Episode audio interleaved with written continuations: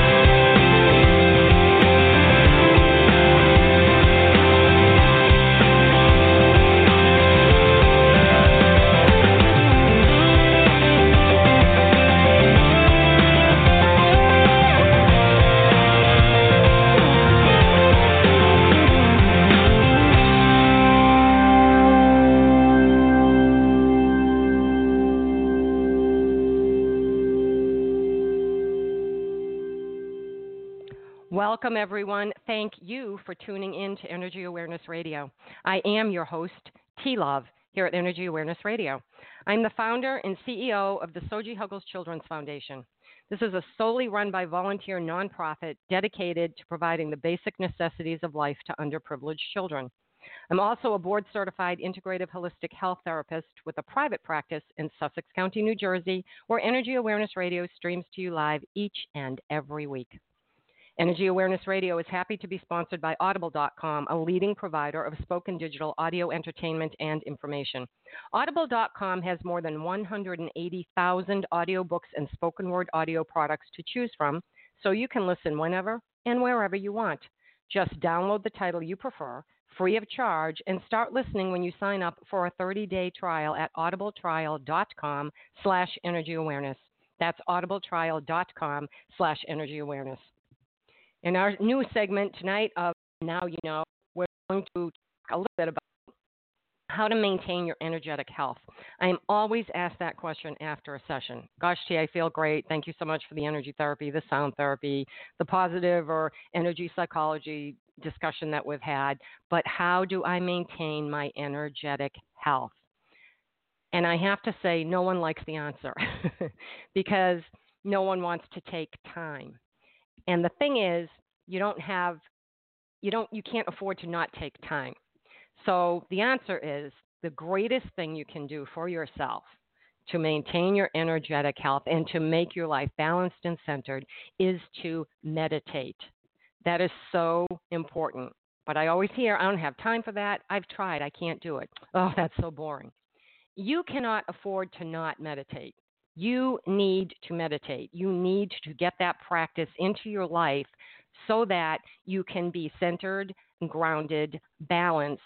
You will find if you do even 5 minutes in the morning, just 5 minutes, 5 minutes at night. And everyone does really have 5 minutes. You spend 5 minutes on Facebook, or how I refer to it as Fakebook. You spend 5 minutes surfing the internet, doing whatever it is you're doing, texting people and getting upset about it. Rather than doing that, take the 5 minutes, set your kitchen timer or the timer on your phone, and meditate. Just meditate. Bring your awareness to your breath.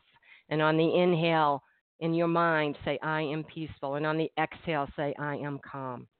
And do that for 5 minutes. If you do that for about 3 weeks, you will find your life is shifting because you will be not necessarily reacting to people, but responding to people.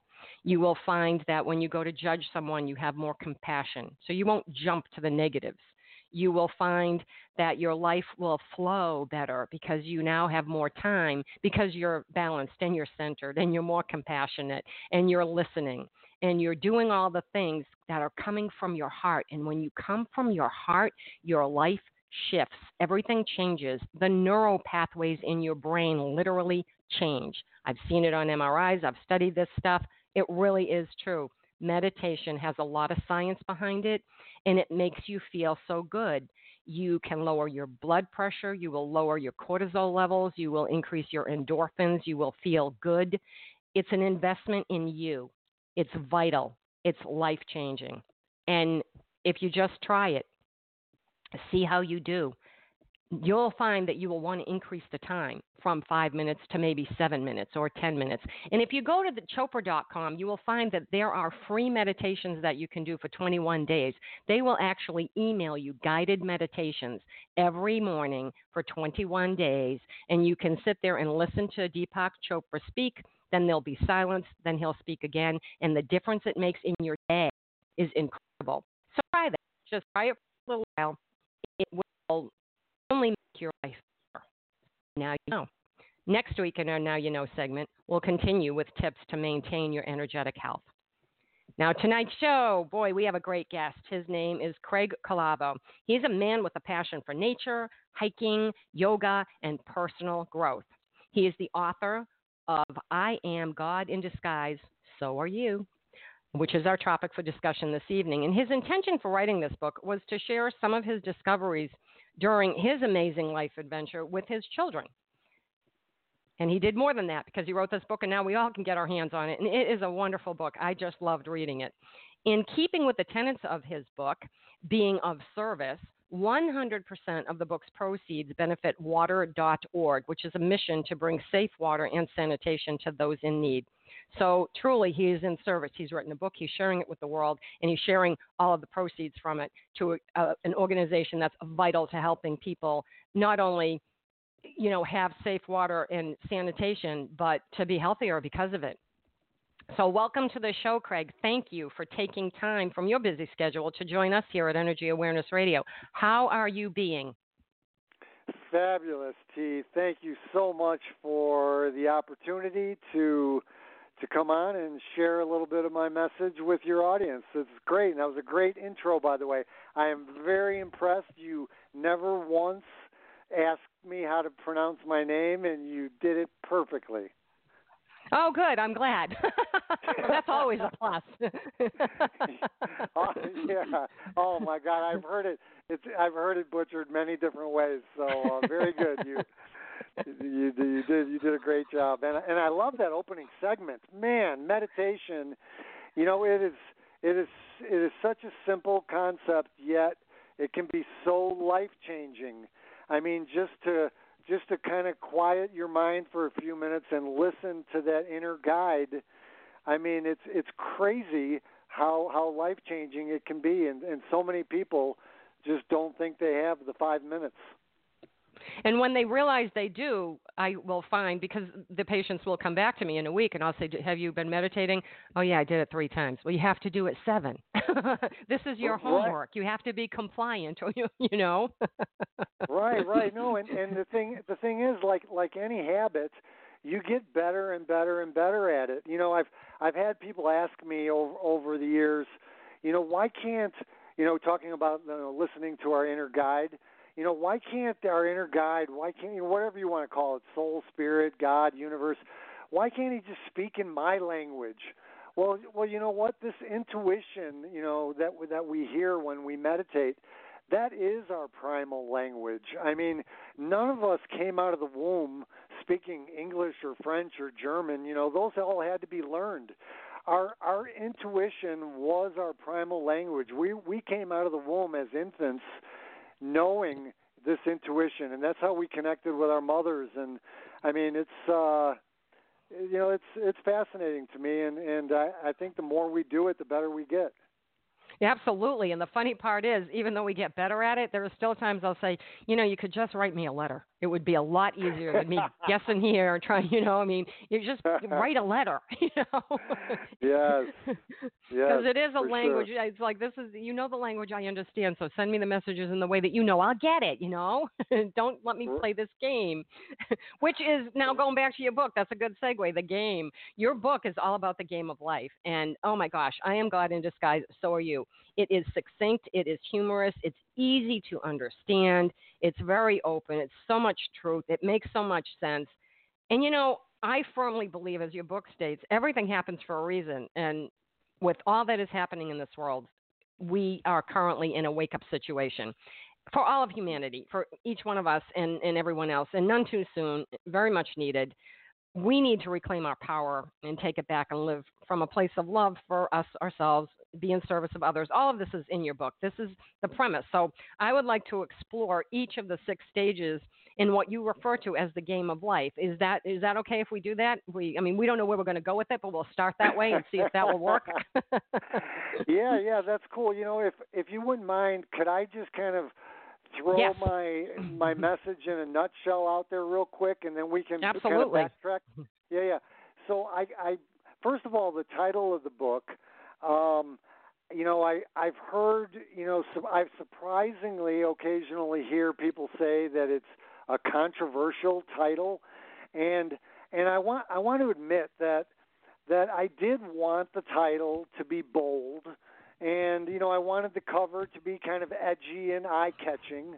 I mean, when it comes, you know, when you write a book, and this is my first you know, go at this. You know, that's a big deal, what your title says and what your cover looks like, you know, whether you're going to entice someone to pick it up or whether you're going to turn them off. And that's why I say I was a little surprised when I heard, you know, occasionally people describe it as controversial. After all, this message that we are all gods in disguise, it's not exactly a New Age message, T. I mean, it's actually age old. I mean, I've studied, you know, Hindu scriptures. You know, the Vedas are, 5,000 years old? Buddhism, the Bible, you know, the New Testament is full of quotes that support this message. I mean, for example, I'm not a religious guy, but someone emailed this to me the other day. Do you not know that you are God's temple and God's spirit dwells in you? Wow. I mean, if that doesn't sound like I am God in disguise, I don't know what does. Exactly. Right. So, you know, and it might help, actually, if I just real briefly explain how I define God, you know, before we get too far into this. Mm-hmm. I see God as this life force, a vibrating energy that animates every cell in my body. And this energy, T, is not only flowing through me, it flows through all of creation. I mean, this is what connects us all. Even Einstein, when he was talking about this invisible energy and how it relates to spirituality, he would say, this is not philosophy. This is physics. So that's how the title came to be, and that's, you know, I think it might help in our discussions going forward here this evening if you understood, you know, my notion. I mean, do you feel, what is your, you know, how do you identify with God or the definition? Well, what's really funny is I studied quantum physics because I'm an energy therapist and a sound therapist. Ooh. I play quartz crystal singing bowls on my patients, and I do energy therapy, Reiki, reconnective healing type of thing. And so, you know, it's, I mean, I agree with everything that you're saying. To me, I was brought up Catholic. However, you know, it was always like, I don't think there's a God somewhere else, especially when we had to take Sunday school and it said God dwells within. I believe that each one of us has God in us, and therefore we too are God. So, yes, you know, we're not like I'm God and I'm going to, you know, I'm God and I'm better than anybody else. We all have God within us. And, yes, we are connected in that way. And I also believe that the many lives that we have, past, present, and future, are happening at the same time. That's where quantum mechanics comes into play. And if all of those lives are happening at the same time, then we have just a piece of God in this life and in so many others. So when I'm working on people, I ask that I work on every incarnation of the soul's entity across all time, space, dimension, and reality, because I believe that what I'm doing here is probably affecting my other lives elsewhere, and those lives are affecting this one. So I don't look at God, you know, as being like this man in a white robe who they've always depicted as, you know, eye candy. And, you know, I mean, he really, you know, I mean, Jesus really was a good looking guy. You know, and, you know, it's like, yeah, okay. Yeah. Well, you know, it's funny, T, because I was also raised Catholic. I'm kind of a non-denominational guy now. I choose not to pick a team. However, you know, the way we were raised as kids, and you can probably relate to this, is this external, very judgmental God who literally, long flowing white beard, sitting in a throne up in the clouds somewhere, and he's usually angry and judgmental. Yep. So I think the people who occasionally push back from the book title still have kind of that old-fashioned, old-school definition, because, yes, if I was saying I am him, you know, that guy in the robe in the throne, well, hell yeah, that would be very narcissistic of me. So no, my definition of God is the opposite of that. And to just, you know, move forward here into my message in a nutshell is this. I see ourselves, we are all born into this world as body and soul, and both body and soul are equally important for this adventure. And I call this in the book our primal way of being, and I believe that all experiences throughout our life are designed to lead us to discovery, to more or less discovering this divine part of ourselves. You call it whatever you want. Call it God, spirit, universe, but I believe that everything in life is designed to lead us to discovering this sleeping giant that lies dormant within all of humanity. So in summary, we all share the same purpose, which is to discover the divine within. Awareness of this divine is not enough. I believe we have to surrender. We have to turn over the controls to this divine power. And then last but not least, this is where the magic begins, T, is to inspire others on this path. You know, we all get to be Superman on this heroic adventure and be on a covert mission. Yeah, I feel like when we awaken, we find ourselves exactly where we're needed most, and it's usually embedded among the sleepwalkers. And, you know, how cool is it? I mean, again, the title of the book, it kind of reflects my philosophy that life is meant to be this fun, exciting adventure. And what could be more fun than to be a a supernatural being in disguise on a covert mission, right? Mm-hmm. So that's my story, and that's kind of the message I try to portray throughout the book. I think you did a great job with it. It's funny because when I received the PR piece from Dia, she sent, a lot of things via email, and I read I Am God in Disguise, So Are You, and I was like, okay, I need to see that one because that one sounds really good. There was no controversy in my head at all. It's like, this is so, good. This is so real.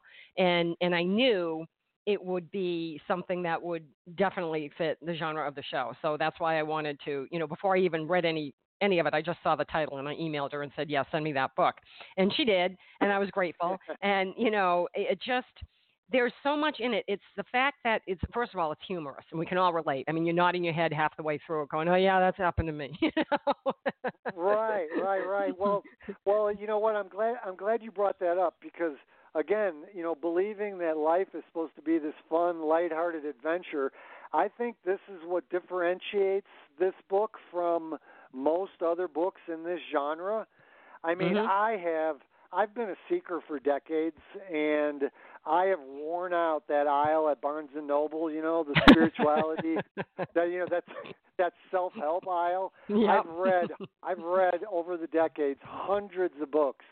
And I don't know about you, but have you ever read the same page in a book over and over? Oh my God. Right? Yes. Okay. So my goal because I don't believe it's supposed to be so freaking complicated. So my goal was to simplify, to demystify this message.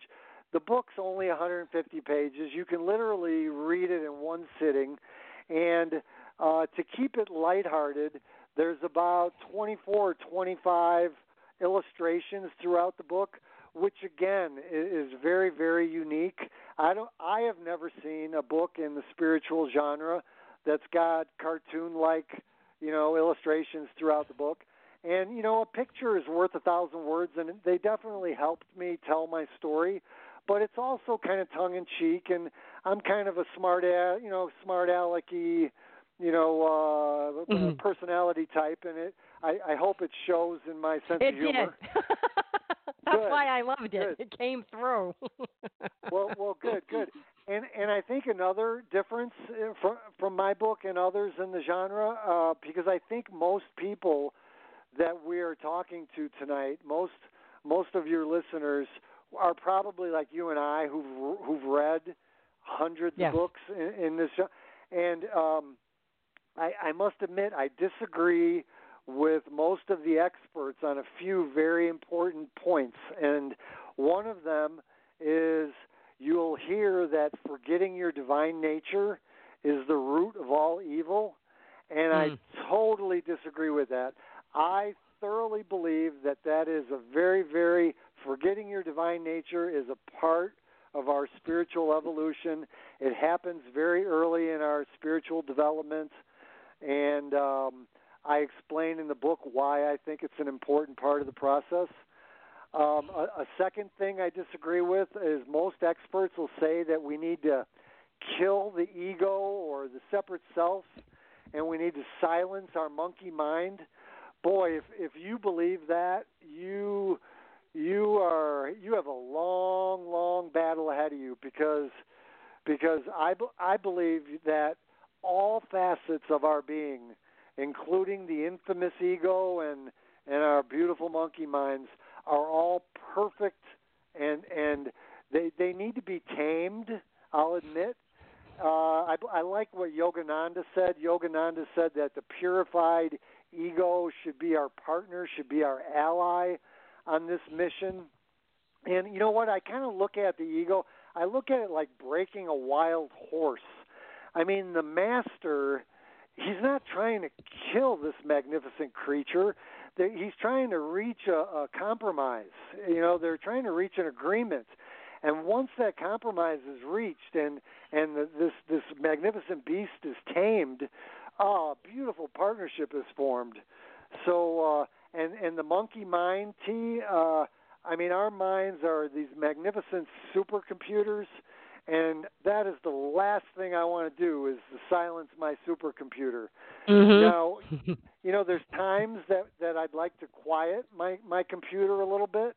And, you know, maybe it's just semantics, but, if you want to use a computer analogy, I want to create a little bit of a firewall so I can say, all right, you know what, I'm going to meditate now. So I'm going to close this door, where my supercomputer is running just for a little quiet. But I don't want to kill it. I don't want to silence it. And finally, the last main point that I disagree with the experts is I firmly believe that body and soul are equally important on this adventure.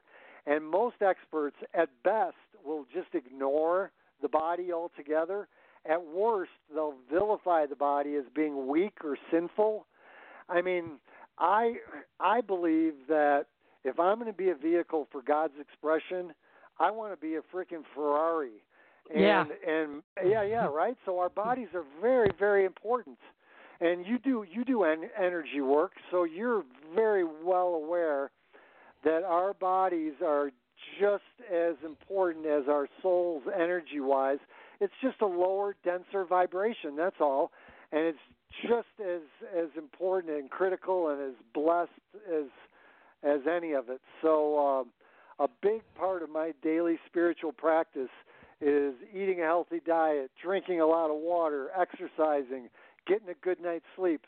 And people will say, well, wait, that's your spiritual practice? And yes. I'm saying yes, because body and soul are both important. Absolutely. So everything is spiritual if you allow it to be, if you take the perspective that it is. Right. I love that. It is, exactly. So now the traditional, my daily practice also includes meditation, which you've already talked about in your opening segment, affirmations. I believe affirmations are... they're like a code language for my soul. I mean, I really feel like doing these affirmations are like a direct connect with my spirit, with my inner guide. And then lastly, my daily practice includes creative visualization. I mean, I really think, T, that imagination is the mind of God, and it's an engine for manifesting. So if right before we meditate, if we can just clearly and vividly as possible imagine, the life of our dream or the world that we want to see, I mean, that sets the stage for future events.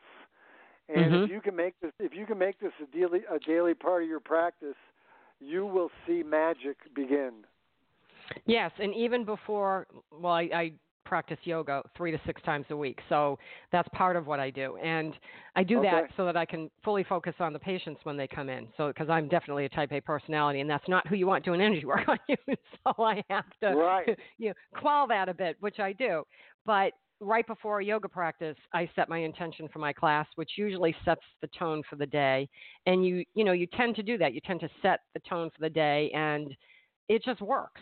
I have a little mantra that I do, and I just love it, and I just say it every morning before I even put one foot on the floor so that I know, that this day will be good.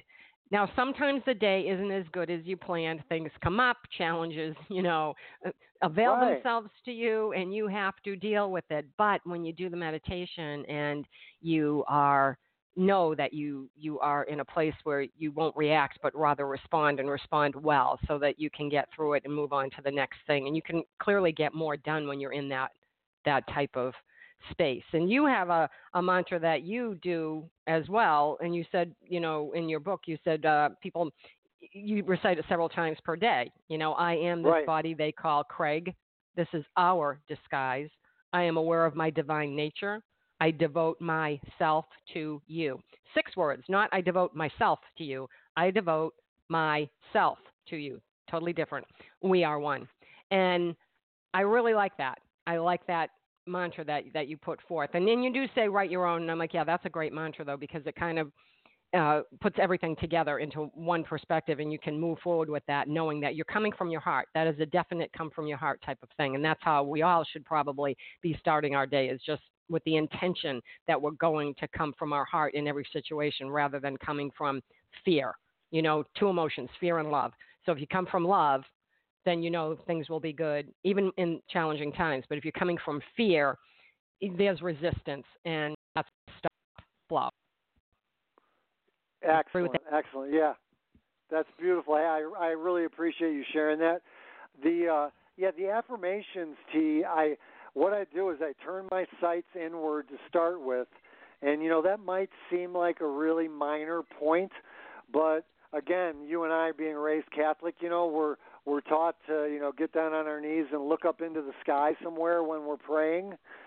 So for me, I found it's really important I put my hand on my chest, and I literally turn my gaze inward because that's where I'm doing my affirmation to this inner guide, my soul, my spirit, and you know, and I the reason I put my hand on my chest is, and maybe there's some significance.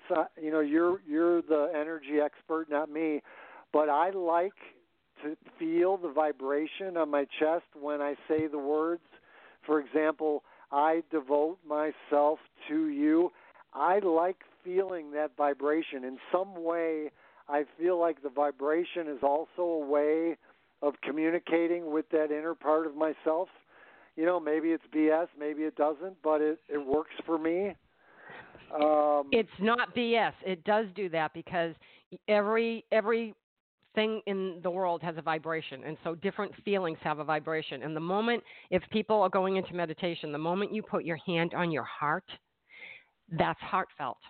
So the heartfelt vibration is one of the strongest because it's love, it's compassion, it's care, it's appreciation. And those four words initiate and accelerate healing.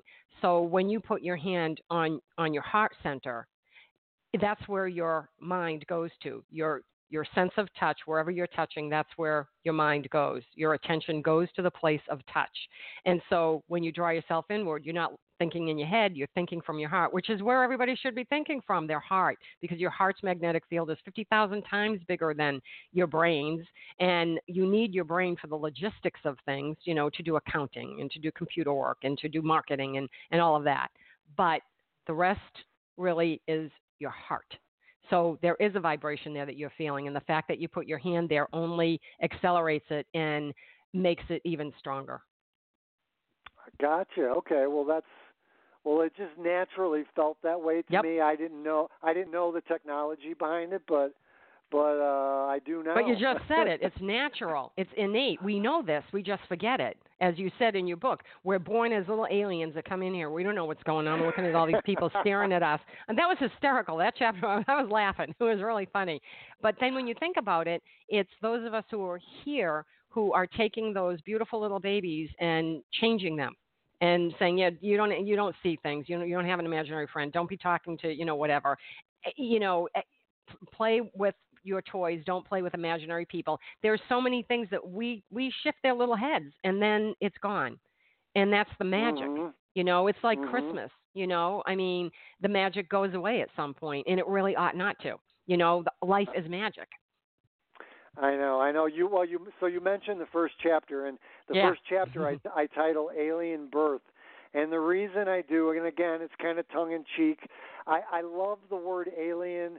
Here's the way I see birth. I believe at birth we are pulled from this invisible world of pure energy into the world of form.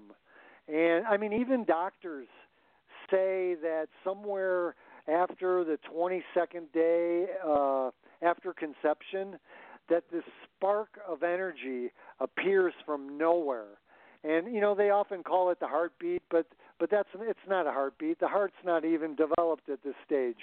Right. So I see this as very similar to an alien crashing on Earth when this spirit, you know, incarnates our form. And again, the word alien, I looked up the definition, and this is just perfect. Any being foreign to its current environment, an outsider belonging to a very different place. Okay, so my daughter just had a baby. this weekend. I was just with her. Oh, congratulations! Yeah. I'm now a grandpa. No. But to see this infant opening its eyes for the first time, you know, I so much just wanted to say, welcome to planet Earth, and you know, and to just feel how terrified it must be to be, you know, looking out at all these, you know, strange, you know, creatures, because you're not connecting, you know, with what you're seeing, because you've just been ripped from this beautiful world of just pure energy and pure love, and you're now into this strange world of form. So that's kind of how I start the adventure. And it's funny because when I read that, I was laughing because I thought to myself, I can't tell you how many friends have had babies and I've said to the baby when I've seen it, so, you know, welcome to Earth. I guess you're not liking it too much so far, are you? Because they'll be crying or something, and I'll think, yeah, it takes a bit to get used to, but, you know, you'll come along. And, you know, it's funny, but I read your chapter and I was laughing because I thought that is so true. I mean, we're ripping this child out of, you know, a safety net into here you go. And it's kind of like just throw them in and let them sink or swim, you know? Right. Hey, so would you mind if I just read a really short little excerpt? Go right ahead. Mm-hmm. Okay, great. Because this will really, in a nutshell, kind of explain the first few stages. As we transition from the world of spirit to the world of form, we find ourselves in a very strange place. As spiritual beings having this human experience, we feel fear for the first time. This primal fear leads to the creation of the bodyguard, who will become our loyal partner for years to come. Our true self must step aside for this portion of our adventure. This sleeping giant will soon become a distant memory. This temporary amnesia is necessary during this phase of our journey. The sleeping giant will awaken when the time is right, but for now we have much to learn. So, T, what I'm saying there is, again, what I disagree with a lot of the experts, that forgetting is the root of all evil. This forgetting, what I'm saying in this short little excerpt, is one of our first stages of development. Our spirit, our soul, agrees to step aside, agrees to take the back seat, because we're about to enter the school of life, and we really need to be single-minded. Man cannot serve two masters, and right now we need to listen to the bodyguard, and we need to learn what it means to be human beings. And like I just said in the little excerpt, the time will come when our soul will reawaken and reconnect and join us on this adventure, hopefully. And that's the sense of urgency I feel, and that's why I'm trying to get this message and this book out. You know, I see the chaos in the world, and it's painful, you know, and it's disheartening to see what's going on, because I know that if I can help people get from discovery to surrender, and, you know, it can be life-changing. I mean, The world can change. Because what happens, T, is when you discover the divine within, see, what I'm going to do is I'm going to try to entice readers to my book by promises of personal transformation, of vibrant health, of abundance, of love. You know, these things are all true. These things will all come with surrender, but I have an ulterior motive, and that ulterior motive is I know that when you discover the divine within, you're also going to see the divine in all of creation. You're no longer going to be able to define your neighbor, you know, the fellow human beings, as their skin color, their gender, their nationality. You're not going to be able to poison your planet. You're going to see our connection to everything. So that's my ulterior motive, and that's why I feel a sense of urgency to just get this simple message out to the world and try to help people along this path to surrender.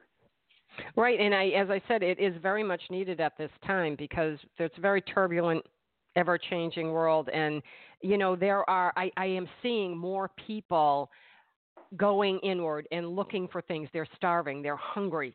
They want this. They want something. And they're not finding it in the stereotypical religions. You know, I mean, I'm constantly saying one or more people who believes that their way is the only way is a cult. So, and somebody said to me, one or more, and I said, yeah, you can be your own cult. Why not? You know, so yeah.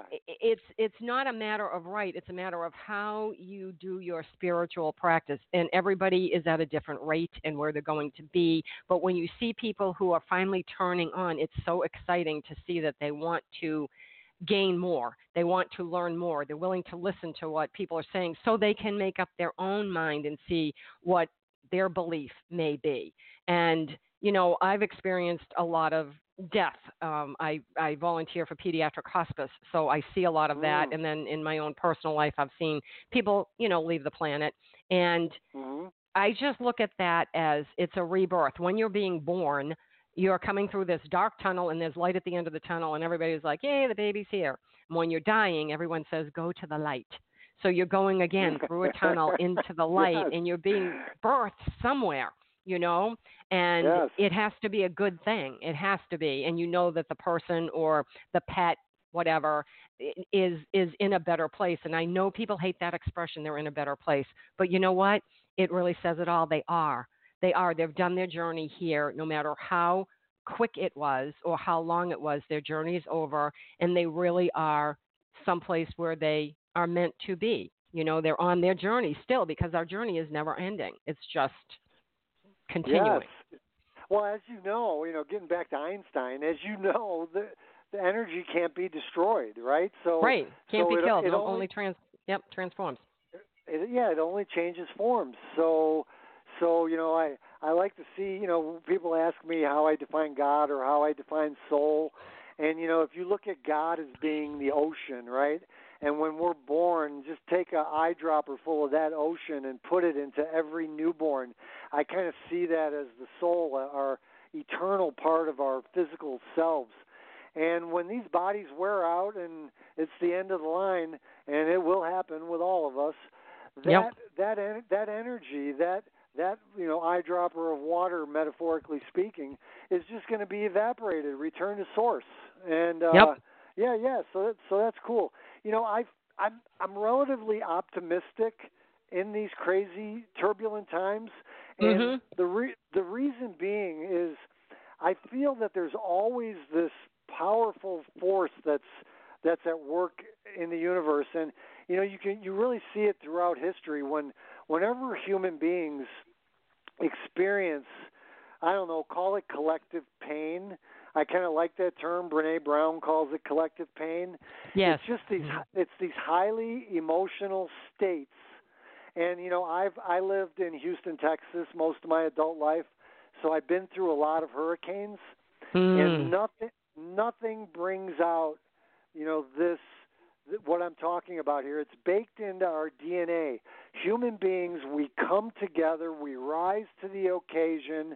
When the rescue boat pulls up to your house, they don't ask you who you voted for.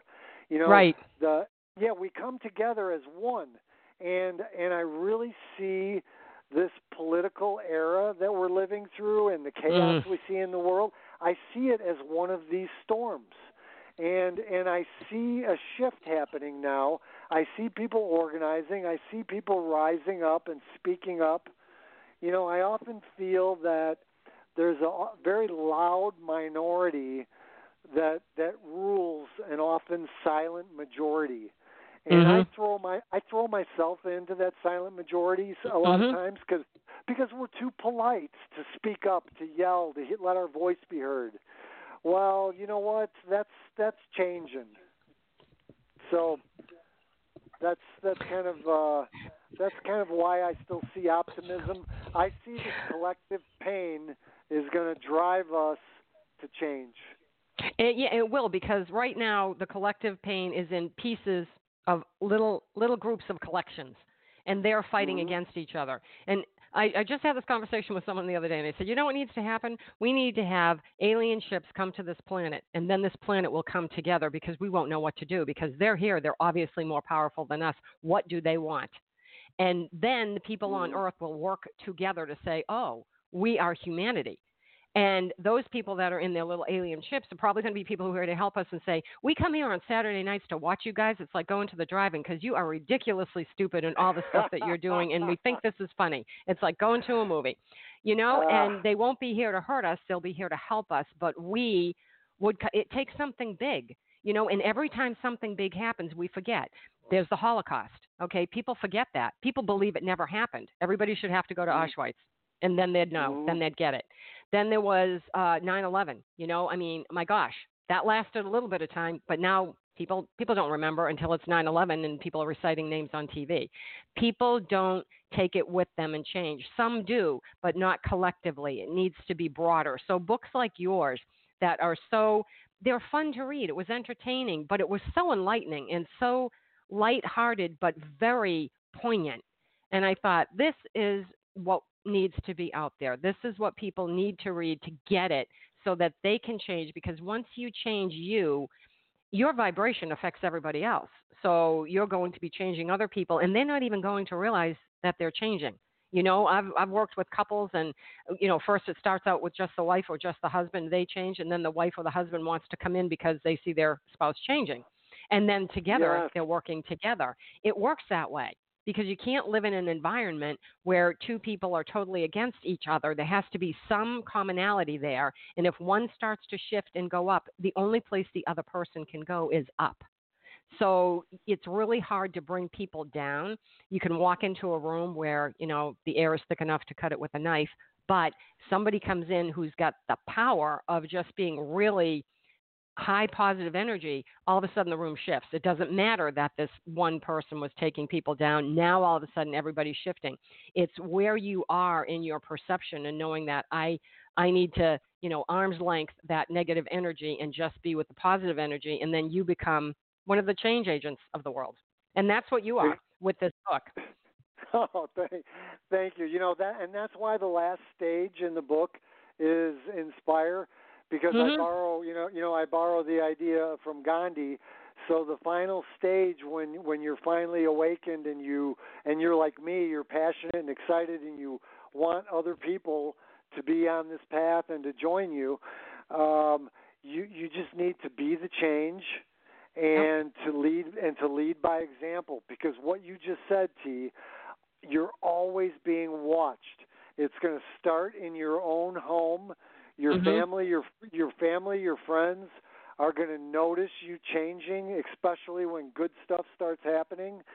So the reason I say we're on a covert mission or we're in disguise is because, let's be honest, not everyone wants to start a podcast or write a book. I mean, it's scary. It's kind of scary to, you know, wear your heart on your sleeve. So it could be cool. You can be on a covert mission. Just be the change that you want to see. Know that you are always being watched, and lead by example, and you will become a change agent without having to become a preacher. And especially in this day and age, there isn't a place where someone doesn't have a camera, because every phone has one. You know, so you are being watched, you are being videotaped, you are being photographed. You have to be in your home with your drapes closed to not be watched. And even then, if you have an Alexa, you're being heard. So you better just, you know, I mean, if I had Alexa in my home, she'd be out in the driveway crushed. She is loud. No. No Alexa for me. Right. You know, it's funny, but... Yeah, there's so just be the love. Just be the love that you are, because we all come from love and we are made through love. Two people that loved each other came together and made a little love being that came from the source of love, as we all are. Mm-hmm. So just be the love that you are. And, you know, some people will make a grand gesture and they'll say, well, okay, you know, I did my part. I made a huge ripple. And that's very true. They did. But when you become aware and you are living from your heart, you make many, many, many, many small ripples. And many, many, many small ripples affect more people than one large grand ripple. So when someone makes a huge gesture and says, okay, you know, here's what I did for the community. I built a building. Yes, you did, and that's great. But now all the other people who are doing all these little things, because they're more consistent and they're aware and their vibration is so high, they're actually doing more than the person who did the big thing, you know, has created. So I loved, you know, the two chapters that were my favorite was surrender, because I think that that is difficult to do. And it's a tough stage to get through, you know, the resistance to surrender. You can surrender some things, but not everything. But then the after effect of that is inspire. And that one, that's the reward for surrendering. So that those two chapters were my absolute favorite, I have to say. Yeah, well, you know, you mentioned the struggle of, you know, since it took me 20 years, I confess in the book, from the time I was in my early 30s was when I first made the discovery where I was no longer a sleepwalker, where I kind of entered this conscious stage of life where I, you know, first learned to meditate and I found out, hey, you know what, I'm not alone inside. From the time I made that discovery, it took me 20 years before I finally had the courage to say, you know what, I surrendered to you. And I do that daily, you know, affirmation, you know, 10 times a day to kind of reaffirm that commitment. So I did a lot of soul searching on that chapter that you said you liked. And some of my biggest excuses and why I was stuck for 20 damn years in that state, in that epic battle, was the first one was fear of change. I mean, really, let's face it, the unknown can be scary. And and my internal dialogue, T, was, well, life can be a struggle, but you know what? It's safe, it's predictable. So I lived like that for year after year after year, knowing I was feeling this pull from my divine nature. That's why I say being aware of your divine is not enough. And then the fact that it's just easier, this is another one of my favorite excuses, it's easier to be a victim. I mean, to be a conscious player is really a powerful place to be in life, but you must take responsibility for the current conditions that you see around yourself. And I wasn't ready to do that. I was not ready to say all these failed relationships, these addictions, you know, this financial stress I'm under every day. I didn't want to take responsibility. It was easier for me to be a victim. And, you know, when I read that in your book and you said it took me just far too long, I was like, oh, somebody needs to be scolded, because I think a lot of people take 20 to 30 years. Life is challenging. It can be hard. And we are only ready to get something when we're ready to get it. And that takes longer because of what's happening in our lives. We can't necessarily devote our time to us because we've been brought up that if we do things for ourselves, we're selfish. You can't work on you. You have to do for everybody else. So you're bringing home money to, you know, pay for a house and children and a wife and or what opposite, you know, wife bring a single mom, whatever. I don't mean to be politically incorrect here. I'm going to get emails. I just know it. I just mean that, you know, when you're all the things that your responsibilities you have to do, you don't necessarily have the time at that point in your life from your 20s to your 40s to do things. That's why most people turn to spirituality after the age of 40. So it does take a while, and it's really not something that is a quick path. I mean, I guess there are a select few, like let's say, just say the Dalai Lama and maybe Mother Teresa, and that's it. So two people I'm aware of. But the rest of us, it is a job. When you have all these other jobs and responsibilities, you have to cut yourself some slack because there's no such thing as being perfect. And yet I tell people all the time, you are perfect. And they'll say, I'm not perfect. And I'll say, we're all perfect in our imperfections. And we have to accept that sometimes we're really lousy at something before we get good. All the time we're lousy at something before we get good. We can't be good at something until we try it. And we never come in just automatically doing it. It's rare that you have a protege that can do something immediately. So you got to cut yourself some slack for that. I read that in the book and I'm like, oh, I'm sorry you feel that way because I don't think that's fair for you. Well, I have learned, since I was one of the stubborn ones, and I got hit over the head with the club a lot during the school of life. You know, I kind of feel like the school of life is like any school. We're tested every day. We're given lessons every day. And again, like any school, if we don't take the time to study our lessons and to look for the meaning or the wisdom in the lessons. Like most of us, or speak for myself only, like me, I was in such a hurry to rush from one experience to the next. Sure, yep. The school of life, this is how it works, folks. It's good. The next lesson is going to be a little bit harder, and the next one's going to be a little bit harder. And then eventually it does its job. It wears us down, and we finally, you know, with our head in our hands, we finally say, I've had enough. Is there more to life than this? And I swear to God, those are the magic words. It's like frickin' Alibaba, you know, saying open sesame. When your soul hears those words, it'll jump for joy. It'll say, yes, I've been patiently waiting for you to finally look within. And yeah, you know what? The pain and suffering in a weird, mystical kind of way is good. I'm currently reading the new book from Pema Chodron called Welcoming the Unwelcome, and in it she says our sorrow and our heartache fosters our awakening. It is totally necessary. So I'm well aware, T, that we cannot skip any of these steps I outline in the book, but I'm hoping just by maybe shedding some light on it that others might walk a little quicker. Like maybe you can reach, you know, this awakened stage, you know, when you're 30 instead of 50. I don't know. Right. I mean, I think it's possible. I think it is too, because as each generation teaches the next generation just a little bit, the next generation gets there faster. So this will help. And your book, okay, this book, again, I Am God in Disguise, So Are You, is 126 pages. The remaining pages are, you know, like bibliography and resources and things like that.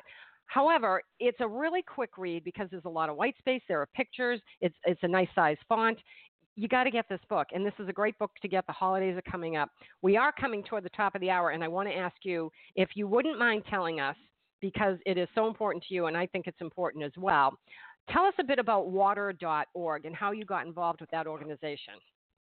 Oh, my gosh. Thank you so much. I occasionally forget to mention this.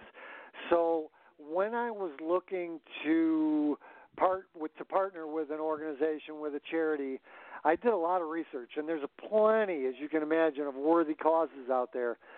But what really sets Water.org apart, you know, it actually reminds me of that quote from the Chinese philosopher Lao Tzu, give a man a fish and feed him for a day, teach a man to fish and you feed him for a lifetime.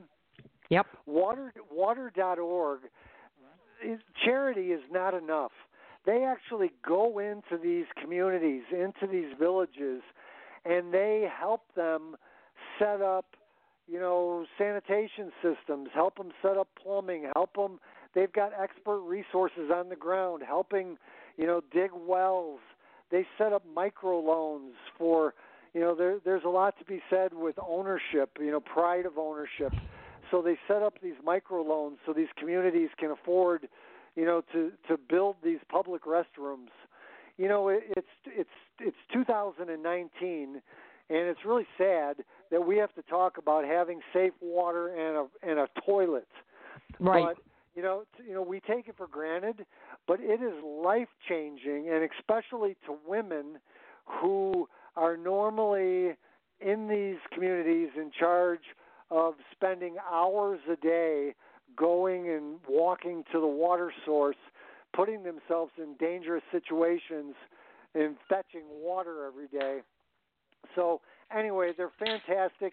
Even if you have no desire to buy the book, check out water.org. And you know what? I often wonder, or I worry, that our audience, that we're preaching to the choir, and that maybe, you know, maybe the audience thinks, oh, I know this message, and you know, I don't need these steps or to hear this message. Well, there's Amazon.com has a button, and it's right underneath the Buy Now button. It says Buy for Others, and it's really cool because I just did this the other day for someone else's book. I love this certain book. I bought 5 copies of it. I clicked on the button Buy for Others. They emailed me 5 vouchers and I was able to email those to people that I wanted to share this message with. So if you know people who are seekers, who are just getting started on this spiritual adventure, and you'd like to share this message or help me, share this, raise some money for Water.org. That is another way of doing it, through Amazon.com and through the ebook. And that's a great way to do it, because 100% of the proceeds go to this organization. So this is very selfless of you. And I have a couple of books for my children's organization. I do the same thing. So 100% of what you're doing goes to this organization, which is great. So yes, you may be preaching to the choir, but let me tell you, the choir sings, they sing loudly, and they sing beautifully, and that's how word spreads, because people will say, I heard about this. Something will come up in a conversation somewhere, and people do listen, and they may store it, and it may be the choir, but they're out there singing their song and saying what they, the new song they learned. So anybody who wants to buy, I Am God in Disguise, So Are You, please check it out on Amazon.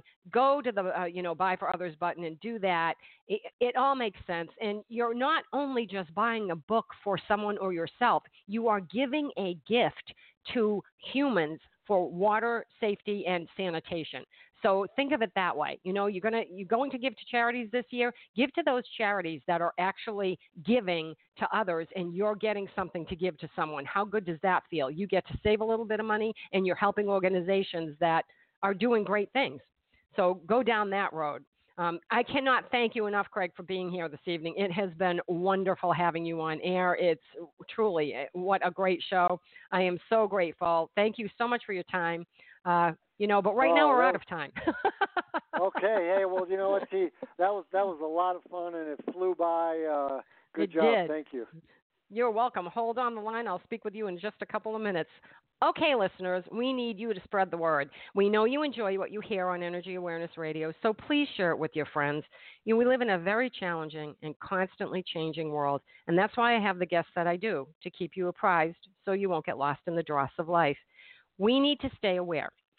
That way we can navigate easily and live the life we're meant to live, productively, healthfully, and purposefully. This is where you find the tools to do just that. So send the link for this show that you just heard to everyone you know, and let them have the same opportunity that you just had, so they may learn and grow and make the world a better place for all. On behalf of everyone here at Energy Awareness Radio, I'd like to thank all our listeners for tuning in. My name is T-Love, and I hope you'll be back next week for another great show here at Energy Awareness Radio. Get out your calendar and make a note of it now so you remember to tune in next week. For more information about me, please visit my website, quantumwellness.org. You'll find an archive list of past shows, the lineup of upcoming shows, as well as information about other upcoming events I'll be hosting, including my sound healing concerts and labyrinth walks. Please check out Soji Huggles Children's Foundation, where every dollar of every donation directly supports children in need. 100%. We're run solely by volunteers. There are no salaries, stipends, or compensation of any kind to anyone. And you'll learn about our fundraising campaigns, and you can see exactly where the money goes and how it helps the kids in need.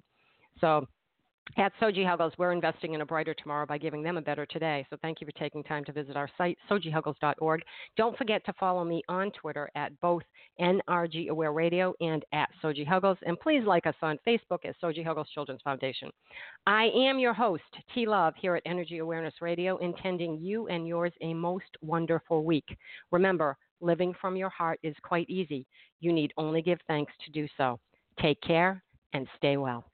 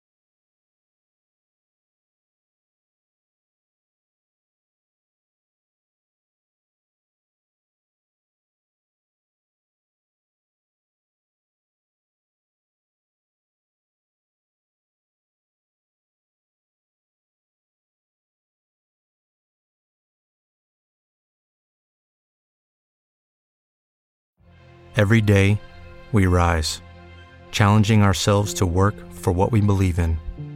At U.S. Border Patrol, protecting our borders is more than a job. It's a calling.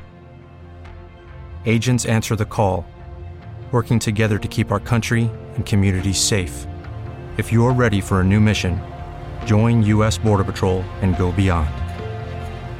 Learn more at cbp.gov/careers. What if you could have a career where the opportunities are as vast as our nation, where it's not about mission statements, but a shared mission? At U.S. Customs and Border Protection, we go beyond to protect more than borders. From ship to shore, air to ground, cities to local communities, CBP agents and officers are keeping people safe. Join U.S. Customs and Border Protection and go beyond for something far greater than yourself. Learn more at cbp.gov/careers.